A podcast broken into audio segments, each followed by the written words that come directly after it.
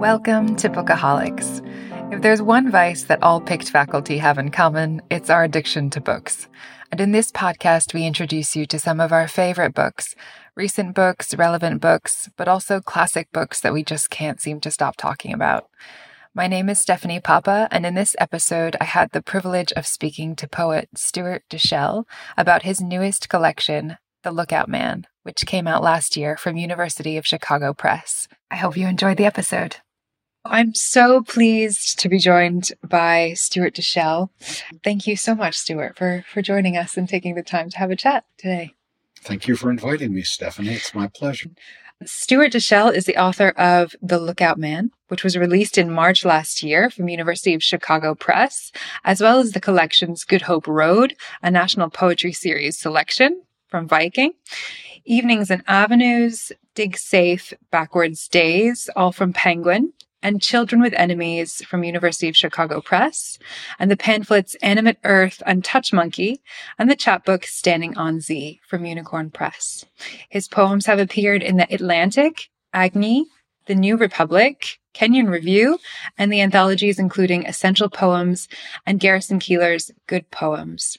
He is a recipient of awards from the National Endowment of the Arts, the North Carolina Arts Council, and the John Simon Guggenheim Foundation. So, Stuart, you're originally from Atlantic City. You graduated from the Iowa Writers Workshop, and then you've lived in a few different places along the East Coast. But you've been coming to Paris for years now, and you have a long relationship with, with Paris and France. When did you first start coming to France, and what was your connection with France early on? Well, my original connection with France came through my grandparents who uh, emigrated from Eastern Europe, and it was my grandmother's idea for them to live in Paris. They came to Paris in 1910 and remained here until 1915, until my grandmother got freaked out by the Zeppelin attacks on the city. Uh, there's still some photographs you can see of the various uh, bombings that they had done mm. uh, during that time. But when I grew up, uh, Paris was always, because of my grandmother's happiness here and the happiest days of her marriage to my grandfather, who subsequently died after emigrating to the United States, that everything was better in Paris. Mm-hmm. The wind was better in Paris, the bread was better in Paris, everything was better here. And when I was in my 20s, I decided to find out for myself. And that was when I first came to Paris.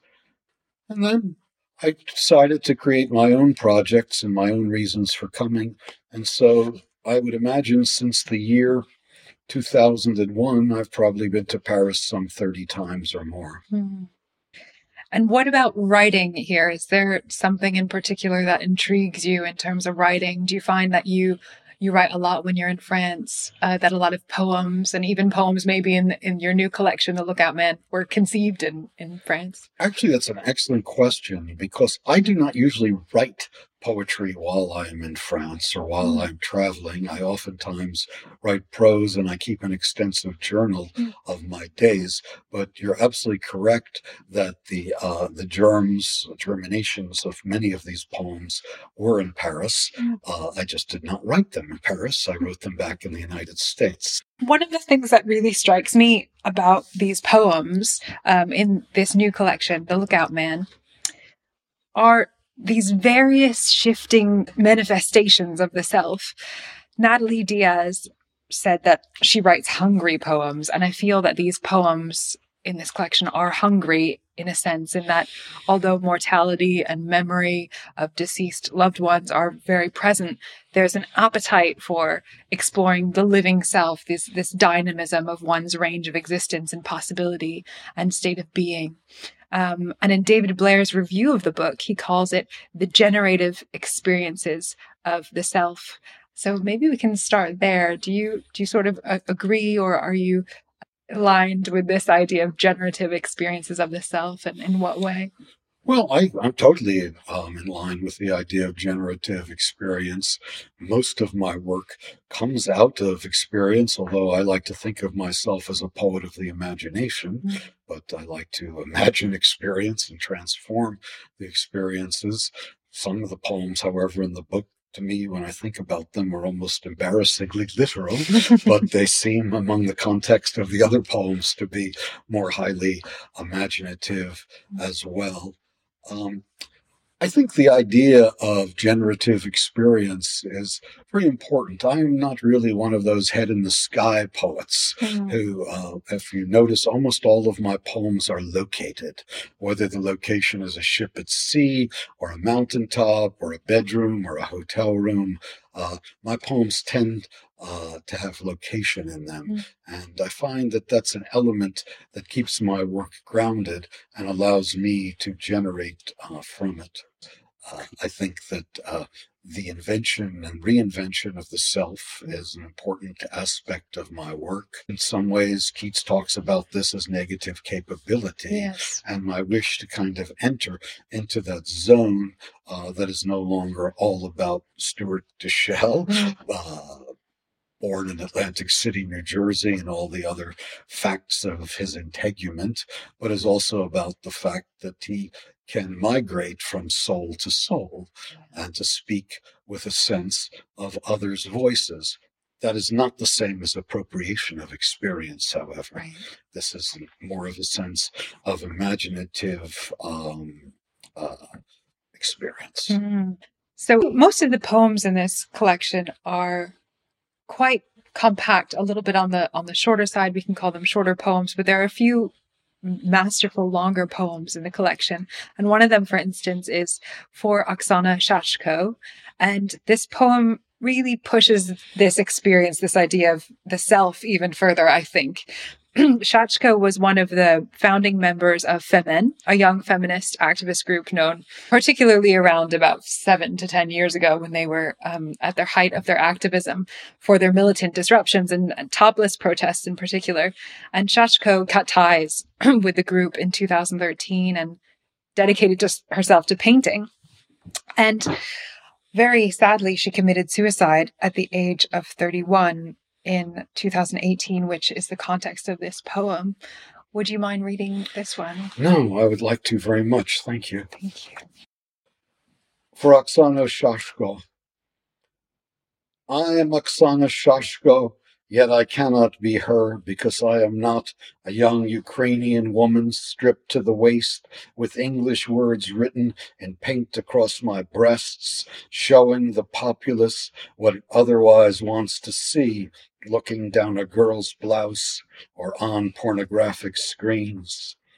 I wish I were Oksana Shachko, because in this life I did not mean to fit the body of a man wearing a towel around his middle, shaving after a long shower, living on a wooded lot in North Carolina, no longer able to contain himself in the boredom that surrounds his skin.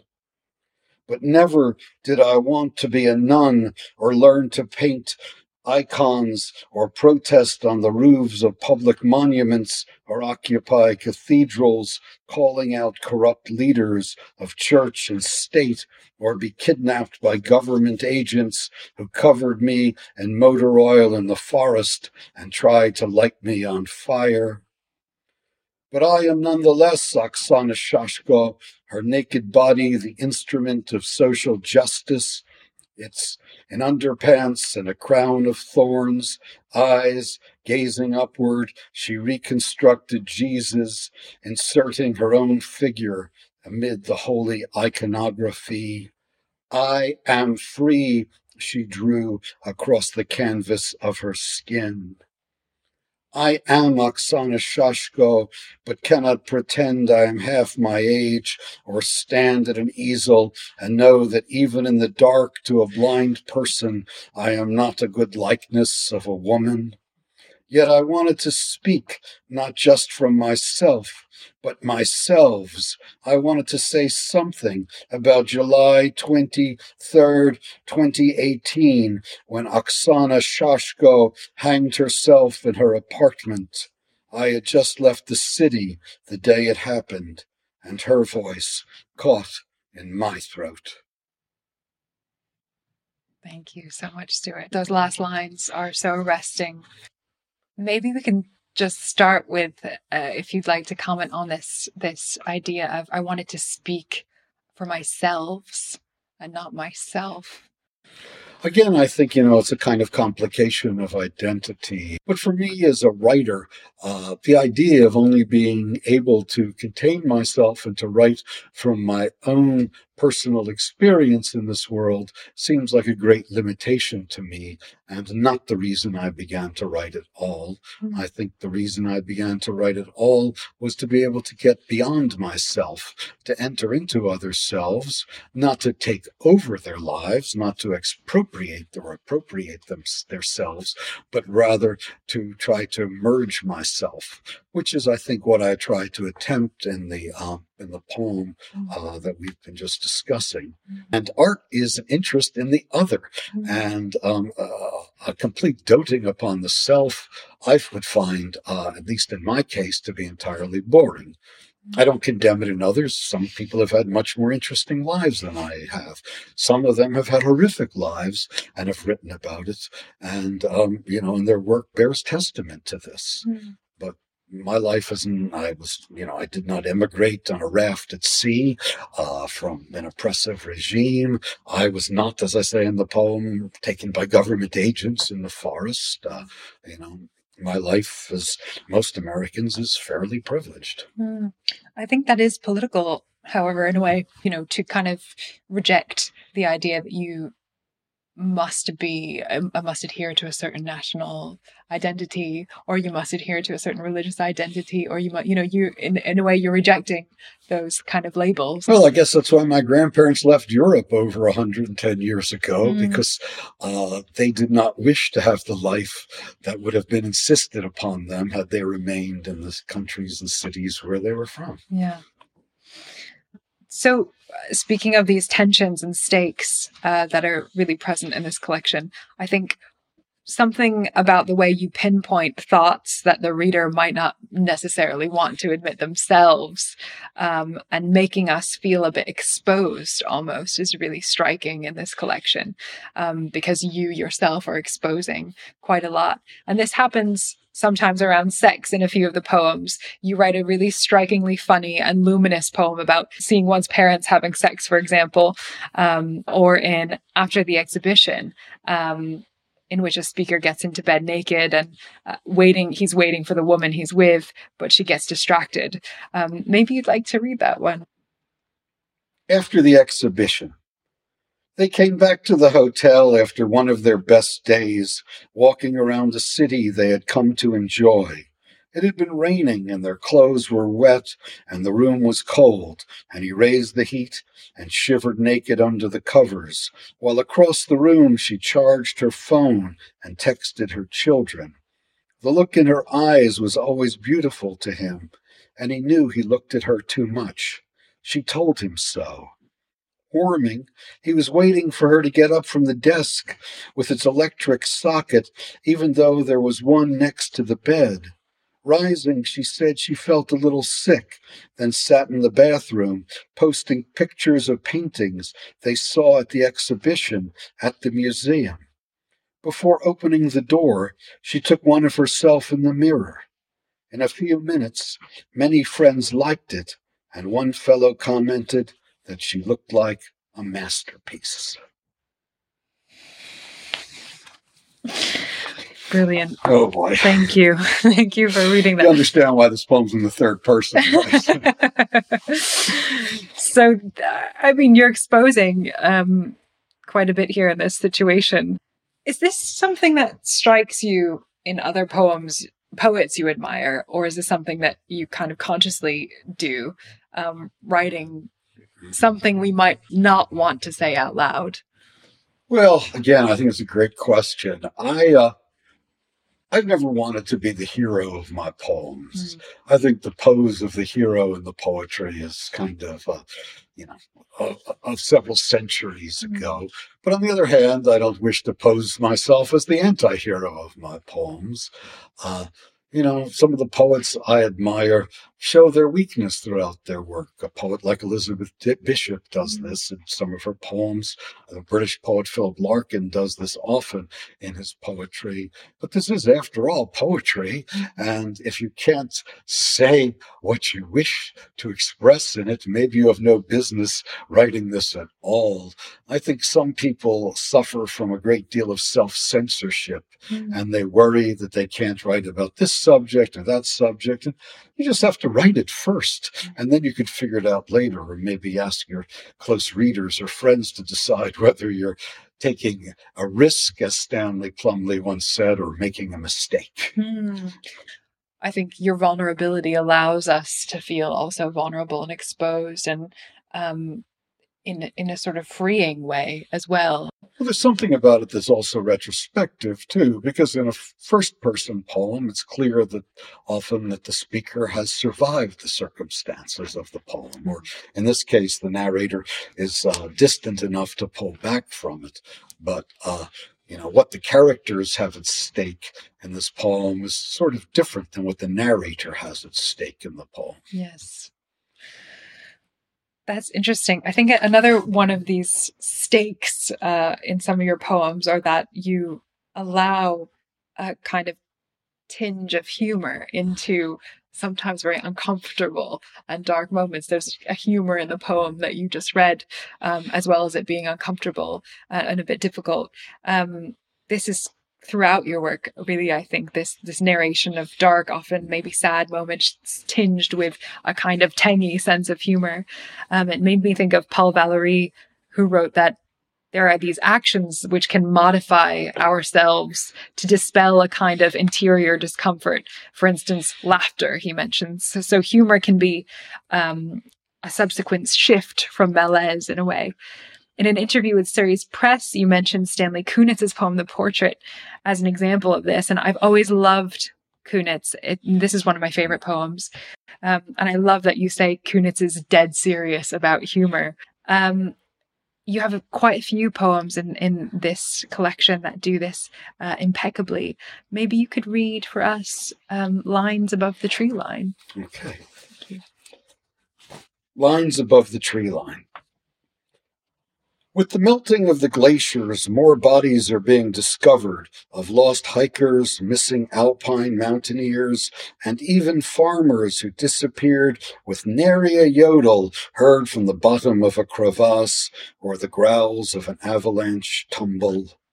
It must be weird to meet your parents 50 years after they left the house, still wearing the clothes of peasants with homemade boots and knitted coats they wore before they disappeared to tend the cows in the lower pasture and left you to raise the younger children.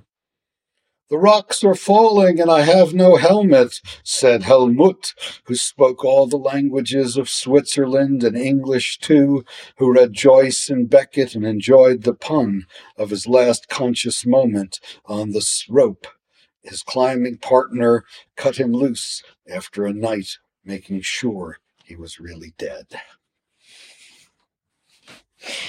So, could you talk about maybe a bit about how humor um, is at play for you here in some of these poems and some of these newer poems in the collection, and maybe more broadly, even in, in your life? Uh, especially juxtaposed with our present, the context of climate change, which you mentioned in this poem. You know, I read a book when I was far too young to have read it. It was written by an autobiography of the comedian Lenny Bruce, and the book is called How to Talk Dirty and Influence People. and I have to say, perhaps it was a corruptive influence on my young life. And uh, I think, like many certain poet friends of mine, like Robert Pinsky, for instance, who's from not far from where I grew up in New Jersey.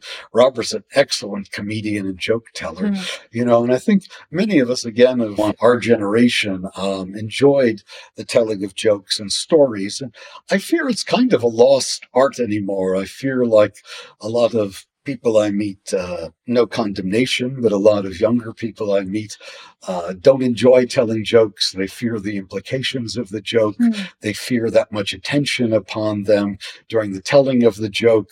Uh, they would rather make a sidelong quip or something like that, mm. say a humorous thing rather than, than engage within it. But humor has always been part of my personality.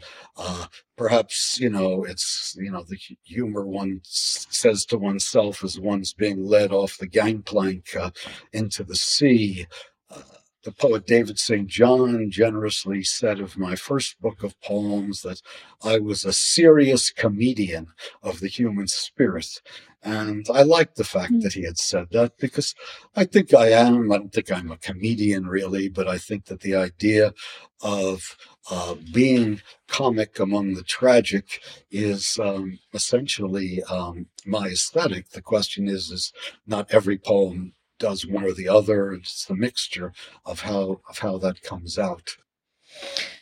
And I, your work has interestingly also been described as having a haunting nostalgia, but I find myself not really being a huge fan of the word nostalgia. I hate here. the word nostalgia. Do you hate yeah, it? I hate well? that word nostalgia. Yeah, yeah nostalgia is like Walt Disneyland or something. You know, it uh, has a sentimental quality yeah, to yes, it, yes, and, yes. I think your work. Um, doesn't is, is has a really unsentimental strain and tautness in it, which nostalgia doesn't carry for me. Um, haunting, I'll take. Haunting, yeah. I can see that. Yeah, I think you're a master of going back to Kunitz. He says stripping the water out of his poems, which I really, I really like that phrase. Um, it reminds me of, of some of the people you mentioned that you that inspired you, James Wright, for instance, um, or Miroslav Holub. Hmm. Uh, and but I don't think that the poems, especially in this collection, don't seem to be, they don't constitute a sort of longing for a time past, which nostalgia seems to constitute. It's more for me of a way of holding what once was right out in front of you in all of its tensions and mm. its mysteries. And you don't necessarily attribute a lucid meaning to things, to these memories um, all the time either, which makes this tautness really dynamic. Uh, Dean Young, who I believe you knew uh, quite well, similarly thought that one should not always marry meaning to understanding, which I really like. Um, at the end of the the poem "Lines of the Prodigal," you write, "I could say I was once a happy boy, but I won't." For instance, when you discover how changed your boyhood house uh, was, it's a beautiful poem. And this is so surprising and strange to me. It's it lets an immense vulnerability hang in the air. It's not that you weren't necessarily a happy boy, but you don't say it. You won't say it. Um, so I wonder if you have any thoughts about this kind of counter nostalgia, not yielding meaning uh, of memory too easily. Well, you know, a seminal idea for me uh, for uh, the poem you mentioned you know, is Rilke's concept of the prodigal son, mm. that the prodigal son did not leave home because he was insufficiently loved, but this prodigal son left home because he was loved too much. Mm. And that was closer to my own story. You know, I was fortunate, even though obviously one is always scarred by one's childhood, but I was fortunate enough to have fairly kind, generous, uh, I wouldn't say always sane, but uh, certainly always loving uh, parents. And so much so that you know, I, there's a kind of oppression that goes with uh, being loved, and certainly, yeah, that's wrong about the nostalgia because that's uh, that's kind of a very fuzzy uh, way of uh, seeing seeing the past, and I certainly would not wish to uh, re-enter any past uh, like that. I'm very much of the moment. Uh, one thing that I wanted to say that struck me when you were mentioned uh, my friend, the late Dean Young, was that uh, uh, Dean said to me once that uh, he had been sometimes he and his wife did not understand me or why I did the things I did or said sometimes. But then I remembered, they remembered I was from Atlantic City and it all made sense to them. Perfect. Why so? Again, I think because in Atlantic City, you could sort of invent yourself as to who you are. Right. I mean, Atlantic City was the boardwalk, it was mm-hmm. a carnival world. And, mm-hmm. you know, and I think that there was a kind of social freedom then. And uh, this was also growing up in the 60s and 70s. Will, Wilhelm Reich writes about that in, you know, in, uh, in an article, The Clothing of Consciousness 3, and, you know, how, you know, young people in the 60s, 70s could dress and act out as to whoever they wanted to be. Um, and that that is sort of a, a reflection on, you know, not only our exterior present um, and reinvention and, and, what's around us in this context now. Going back to thinking what you were, your um, poem about lines about the tree line, climate change, for example, um, but also your poems about the present of the self. As you just said, you're a man of the present, but the interior or psychological present, um, I find really striking in your poems, especially perhaps in your poem Lines at the End of the Year, which is um, timely and which was shared quite a bit um, at this this past recent end of the year. Um, could you read that one for us? Oh, sure. I would be delighted, Stephanie. Lines at the end of the year. No pet ever liked to see me pack, no child for that matter either. When my parents went out, I feared they would never come back from holidays taken without me. Now they will never come back.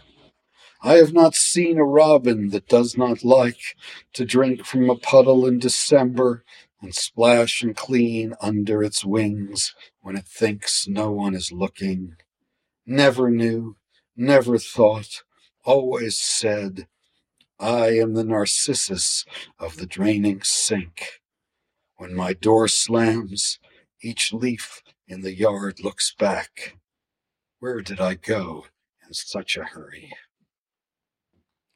I absolutely love this poem. There's so much there. I keep coming back to the line I'm the narcissus of the draining sink. When my door slams, each leaf in the yard looks back. Where did I go in such a hurry? This mention of Narcissus is is so striking here because I think it's the the only time in the collection you mention um, a classical myth uh, but it's also seeing one's reflection slip down the drain in my imagination of it. And the question, where did I go in such a hurry, is a question asked mm. about the past, but to the present. I'm wondering if you could just share your thoughts on, on this poem. Well, I think you said it uh, probably as articulately or more articulately than I than I than, than I might. But you know, I mean, we're all in a rush to grow up. We're all in a rush to achieve our careers. We're all in a rush to the next thing. And uh, then you get to my age and you say to yourself, quite literally, where did I go in such a hurry? Mm-hmm. You know, it's a nice place to be, but, you know, did I mean to rush here so much? Is this, mm-hmm. is this where I am? It seems at the end of the year, of course, you know, it's a cliched time of uh, stock taking of the self. Uh, but you know the, the beginning of it as a traveler you know it is so true you know it's like i you know, hide tried to hide the suitcase on this last trip from my dog until almost the last hour and a half before I left the house, and then he got a glimpse of it, and immediately his tail went down, his face looked like a crushed beer can, you know. Mm-hmm. That, uh, you know, and I remember as a child also uh, watching my parents prepare for trips and you know, as I said, I had a very close relationship with them. And though, you know, as a teenager, I was happy when they got out of town and I had the house to myself. But I always feared that they never would come back from these trips. Mm-hmm. What do you think it is for you that makes you ask that? Where did I go in such a hurry? I mean, you mentioned death. Being death. to put it quite simply, you're, you know, you mentioned getting older, yeah. feeling, yeah, maybe a lot of it has to do with with losing parents. I you mention that quite often mm. in your in your book. Do you think that that was a shift for you in the way of thinking about hurrying and time and how time passes somehow? Yes, I do. I mean, I think, you know, it can't help but change your life once you, I mean, I jokingly call that other poem Lines of the Elderly Orphan. Yeah.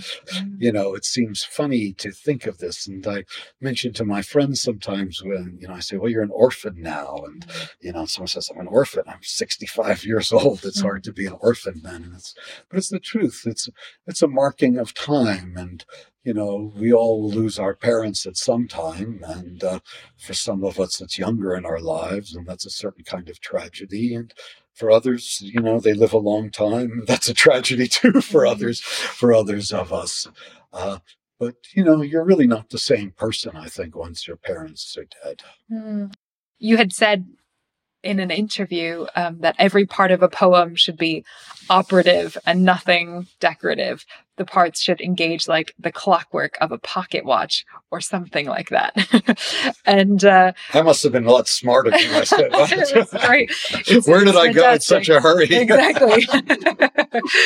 but maybe maybe it's because you're sort of attuned to the operative rather than decorative parts of memory. Um, how we think of death, how we how we reflect on our life. And how we also can kind of try to fill that, that space that it opens up for us. You know, I think that's some poets are much more interior. I remember my friend Thomas Lux telling a story about visiting the wonderful poet Bill Knott at MacDowell Residency in the White Mountains of New Hampshire and all the studios of these beautiful vistas of the mountains. And when Tom went to see Bill, Bill had, had nailed a blanket over his window. And he said, Oh, that's too beautiful out there. I can't look at that and write poems. Wow. But I, I, understand that. I understand that quality as well. Sometimes it's too much uh, mm. to look at. When I lived in New Mexico, for instance, I couldn't write the entire time I lived there. Wow. And someone said to me something I put into a poem, an earlier book of mine. I like to grab people's phrases. He says, Well, I understand you don't live in a view. it's kind of connected, I think, to many of the poems in this book that are entitled Lines About or Lines On, um, especially the natural world poems, mm. lines about the mountains, lines about wind, lines about snow. And for me, this kind of title format seems to take off a certain pressure from the poem. Um, the the poem doesn't have to fulfill any kind of expectation. These are lines about something. It's a kind of presentation mm. of a thought. What do you think that is doing for you? Well, I think it gave me an operative vehicle to write a lot of these poems. Uh, you know, because I was not just basing them on the title itself. I mean, if the poem could have been The Wind, mm-hmm. but that's not really a very interesting title for a poem. I guess it could be, but you know, it seems a little bit a bit reductive. And I think to say lines about the wind mm-hmm. um, by putting that preposition in there, it, it, sort of complicates it in a useful way for me.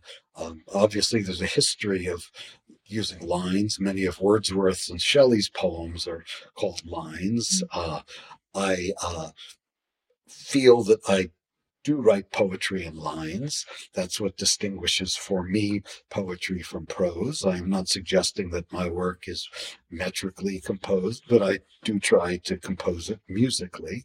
Uh, what music it is is my own creation of music or my own uh, my own ear for it and i i guess maybe perhaps i wish to remind the reader of that as well i had another thought in mind that in robert Desnos's last book of poems um, État de veille uh, he uh, has many of the poems are called couplets poems, mm. and uh, well, they're all in couplets, but they're doing different things in mind because he's playing off of certain Latin jazz rhythms he had heard when he had been traveling in Cuba before the war.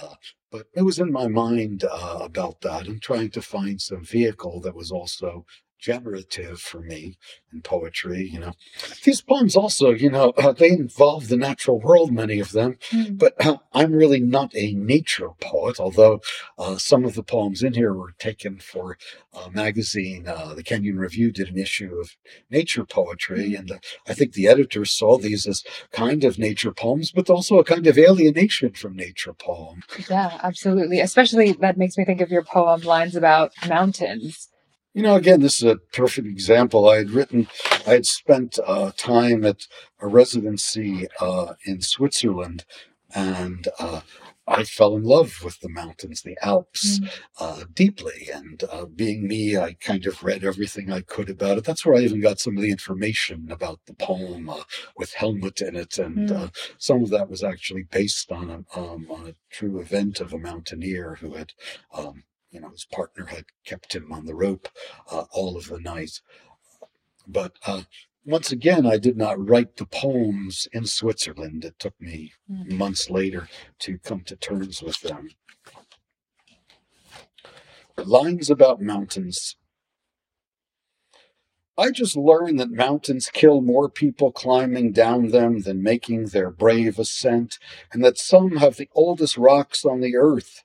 Small wonder they crumble into avalanche, having weathered eons to fall.